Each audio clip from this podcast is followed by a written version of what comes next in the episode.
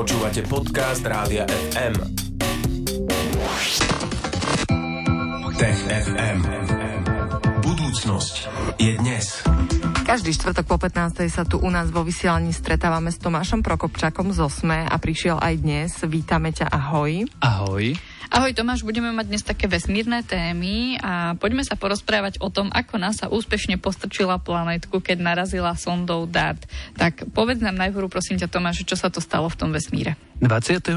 septembra sme nasmerovali sondu, ktorá, ktorej jediným účelom alebo jedinou úlohou bola postrčiť planetku. No a 26. septembra sa teda stal ten náraz. Sonda DART narazila do planetky Dimorphos a my sme vlastne nevedeli, čo sa stalo. Videli sme náraz, lebo tam, tam bol taký talianský sprievodca, ktorý videl ten náraz, lebo letel spolu s tou sondou. No ale úlohou bolo postrčiť tú planétku. No a teraz eh, NASA prišla s výsledkami toho, či sa to podarilo. No tak čo sme teraz pozorovali, prezrať? Pozorovali sme, že sa to podarilo a dokonca sa to podarilo viac, ako hovorili pôvodné plány. A totižto Dimorphos bol na schvál vybratý tak, že to je v skutočnosti dvojteleso. Ten, tá planetka Dimorphos je menšia ona má sprievodcu Didymos, ktorého obieha za, alebo obiehala za takmer 12 hodín. No a my samozrejme na takú veľkú diálku, keby sme postrčili nejaké teleso, tak voči Zemi by sa to veľmi ťažko a komplikovane sledovalo. Ale keďže máme dve telesa, ktoré sa navzájom obiehajú, tak sme ľahko mohli sledovať zmenu tej obežnej dráhy. No a teraz, alebo tento týždeň sa prišla s výsledkami, že sa to teda podarilo a zmenila sa tá obežná dráha skoro o pol hodinu, teda o 32 minút presne. A to je viac, ako teda výskumníci pôvodne predpokladali. No a Tomáš, na čo je toto celé dobré, takéto postrčenie. Predstav si, že tá planetka nekrúži len tak okolo eh, Zeme na nejakej obežnej dráhe, alebo nebude okolo Slnka na nejakej obežnej dráhe, ale na tú Zem smeruje. A teraz voči nám letí 200-metrové teleso. A my, ak zistíme dostatočne dlho dopredu, že je na koliznej dráhe s našou planetou, tak nemusíme posielať či už Brusa Willisa, alebo nejaké veľké jadrové zbranie a odpalovať ho. Stačí málo pošťuchnúť tú planétku, lebo keď ho to poš, trošku pošťuchneme na začiatku vo veľkej vzdialenosti, tak ten, ten rozdiel vlastne narastá a minie našu planétu. Akurát my sme nevedeli, či e, táto technika naozaj funguje. My sme to samozrejme modelovali, robilo sa kopu simulácií, no ale e, v NASA si bystri ľudia povedali, že no dobre, ale kým to nevyskúšame naozaj, tak nebudeme vedieť, či tá metóda funguje, prípadne ako veľmi funguje. A na to táto misia slúžila, aby demonstrovala tú techniku. No a teraz sa ukázalo, že áno, až bude na našu planétu letieť planétka, my budeme vedieť vopred, povedzme roky vopred, že je na koliznej dráhe, tak vieme poslať sondu, ktorá ju trošku postrčí a z tej koliznej dráhy ju nasmeruje preč. Uh-huh. A momentálne sme v nejakom nebezpečenstve a ak áno, tak v akom veľkom? sme v nebezpečenstve a vo veľkom. Ono sa hovorí, že nie je otázka, či nás niečo trafí, ale otázka je, kedy nás niečo trafí. Väčšie telesa, ktoré dopadli na Zem a spôsobili rozsiahle škody za poslednú dobu je napríklad meteorit nad Čeliabinskom, ak si pamätáme, mm-hmm. ten mhm. rozbíjal okna a zranil niekoľko ľudí a to bolo relatívne maličké teleso do, do niekoľkých desiatok metrov, možno iba do 10 metrov. Potom bola ten Tunguska event na Sibíri na začiatku 20. storočia, ktorý zrovnal rozsiahlu e, oblasť so Zemou. No a my vieme, že takéto telesa raz za čas môžu našu planétu trafiť. A tiež vieme, že ich všetky nepoznáme. Poznáme tie telesa, ktoré sú naozaj veľké, niekoľko kilometrové, ale telesa, ktoré majú povedzme, že 100 metrov, 80 metrov, ktoré keby dopadli na nejaké mesto, tak spôsobia vážne škody, všetky nepoznáme. No a my teda potrebujeme dve veci. Jednak na tú techniku, ako ich od odkloniť. To sa zdá, že sme teraz demonstrovali a teda potrebujeme poznať aj tieto telesá. Na to zase potrebujeme rozsiahlu siete automatizovaných teleskopov, ktoré budú automaticky prehľadávať oblohu a upozorňovať nás na prípadné nebezpečenstvo. Uh-huh. A v tom prípade by sme boli v bezpečí, alebo čo s tým plánujeme robiť? Čo sa bude diať? Záleží, kedy to objavíme. Ak to objavíme tak, že toto teleso je potenciálne nebezpečné a na kolíznej dráhe môže byť o 4-5 rokov, tak samozrejme, alebo povedzme povedzme o rok, o dva, tak vieme vyslať presne takúto misiu. Pošleme do vesmíru niečo ako dart, ona pošťuchne to teleso, odkloníme ho a máme sa dobre. No ak by sme takéto ale teleso, ktoré na nás letí, objavili pár dní pred dopadom, tak nám asi naozaj zostávajú len tie jadrové hlavice. Alebo teda potom evakuovať tie oblasti, kde vieme, že takéto teleso dopadne. Mm-hmm. Tak to býva v tých filmoch, že sa to naozaj dozvedia pár dní pred, takže čo nám zostáva asi iba poriadne pozorovať, čo sa deje v široko ďaleko vo vesmíre financovať eh, tie vedecké projekty, ktoré toto pozorovanie chcú mm-hmm. robiť. Eh, potrebujeme ich mať na rôznych stranách našej planéty, aby sme vedeli dobre preskúmať eh, nočnú oblohu alebo aj dennú oblohu, ale aj na severe, aj na juhu, aj všade.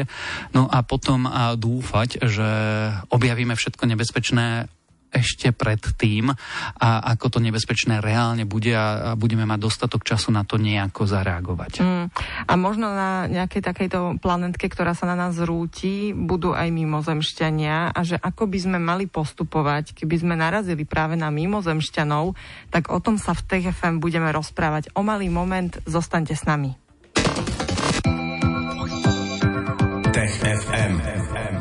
Kontakt teda s mimozemšťanmi. Tomáš, prečo sa vlastne ideme o tomto rozprávať že ako by sme mali postupovať? Pretože za posledné roky, za posledné dva roky vyšla dvojica takých významných štúdí, ktoré sa zaoberá nie tou technologickou stránkou, že čo musíme robiť, ako musíme načovať vesmíru, ako by sme a kde by sme mohli naraziť na inteligentnú mimozemskú civilizáciu. Tieto štúdie sa zamerali na to, aby sa pozreli na tzv. reál politiku, teda čo by sa reálne dialo na našej planéte, ako by reagovali vlády, ako by e, reagovali spoločnosti, ako by reagovali jednotliví ľudia, keby k niečomu takému to došlo.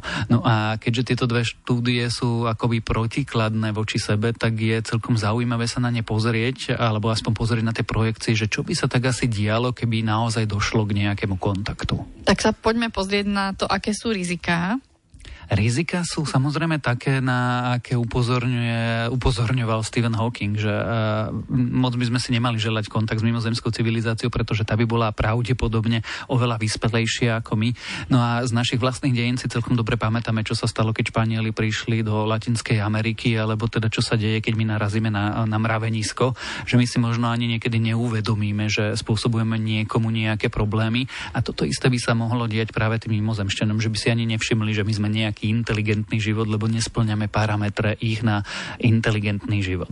No tak e, to je tá ako keby negatívna samozrejme e, vízia. Tá oveľa pravdepodobnejšia je, že samozrejme tu nepristane žiadna mimozemská loď, ako sme uh, videli v Arrival alebo niekde podobne, mm-hmm. ale pravdepodobne narazíme na signál. O tom je celý ten program SETI, ktorý ako keby hľadá stopy mimozemskej inteligencie, načúva na rôznych frekvenciách.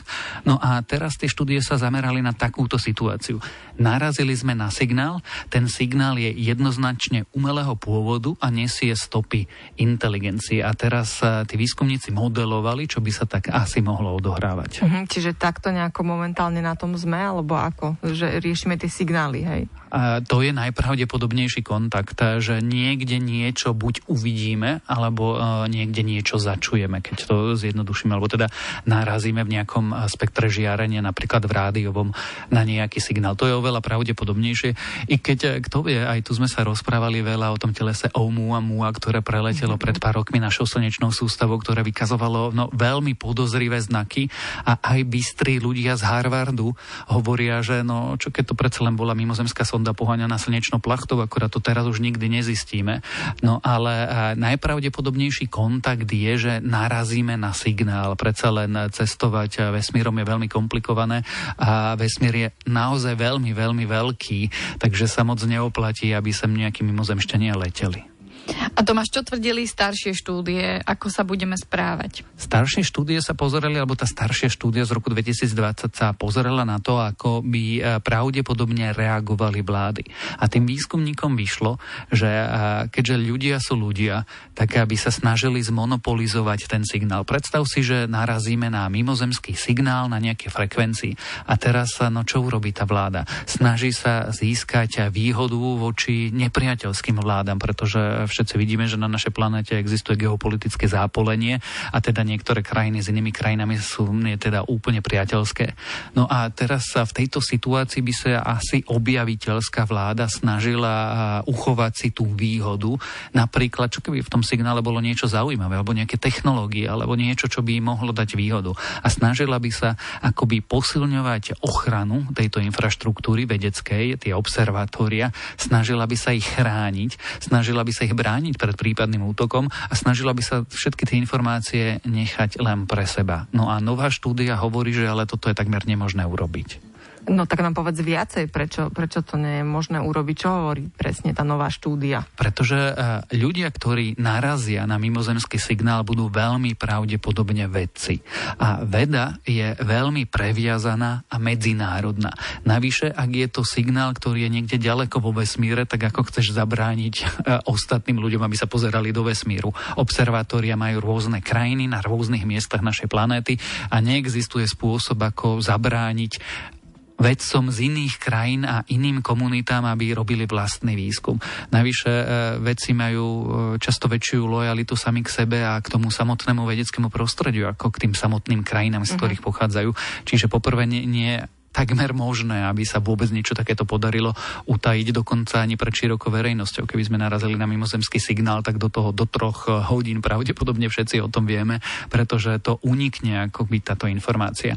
No a druhá vec je, že neexistuje podľa tejto druhej štúdie spôsob, ako to jednoducho uchovať si, uchrániť, monopolizovať len samého pre seba a preto taký scénár, že by možno došlo dokonca ku konfliktu, pretože jedna krajina by mala prístup k tým informáciám a iná krajina by nemala prístup prístup k tým informáciám takmer nehrozí, pretože veda je medzinárodná a zo svojej povahy taká musí byť a neexistuje spôsob, ako by si niekto mohol uchovať tieto informácie len sám pre seba. Tak e, budeme určite o tom informovať, ak sa niečo také stane, pretože Tomáš teda sľubuje, že do troch hodín to budeme všetci vedieť, ak sa niečo také stane však. Dúfame teda v to veľmi silne. To bol Tomáš Prokopčák zo SME. Ďakujeme ti, že si aj dnes prišiel takto do Tech FM a tešíme sa opäť o týždeň. Opäť o týždeň vo štvrtok po 15. privítame Tomáša. Na dnes ti ďakujeme. Ahoj. Ahoj. Tech FM. Stream Živé vysielanie a playlisty nájdete na www.radiofm.sk.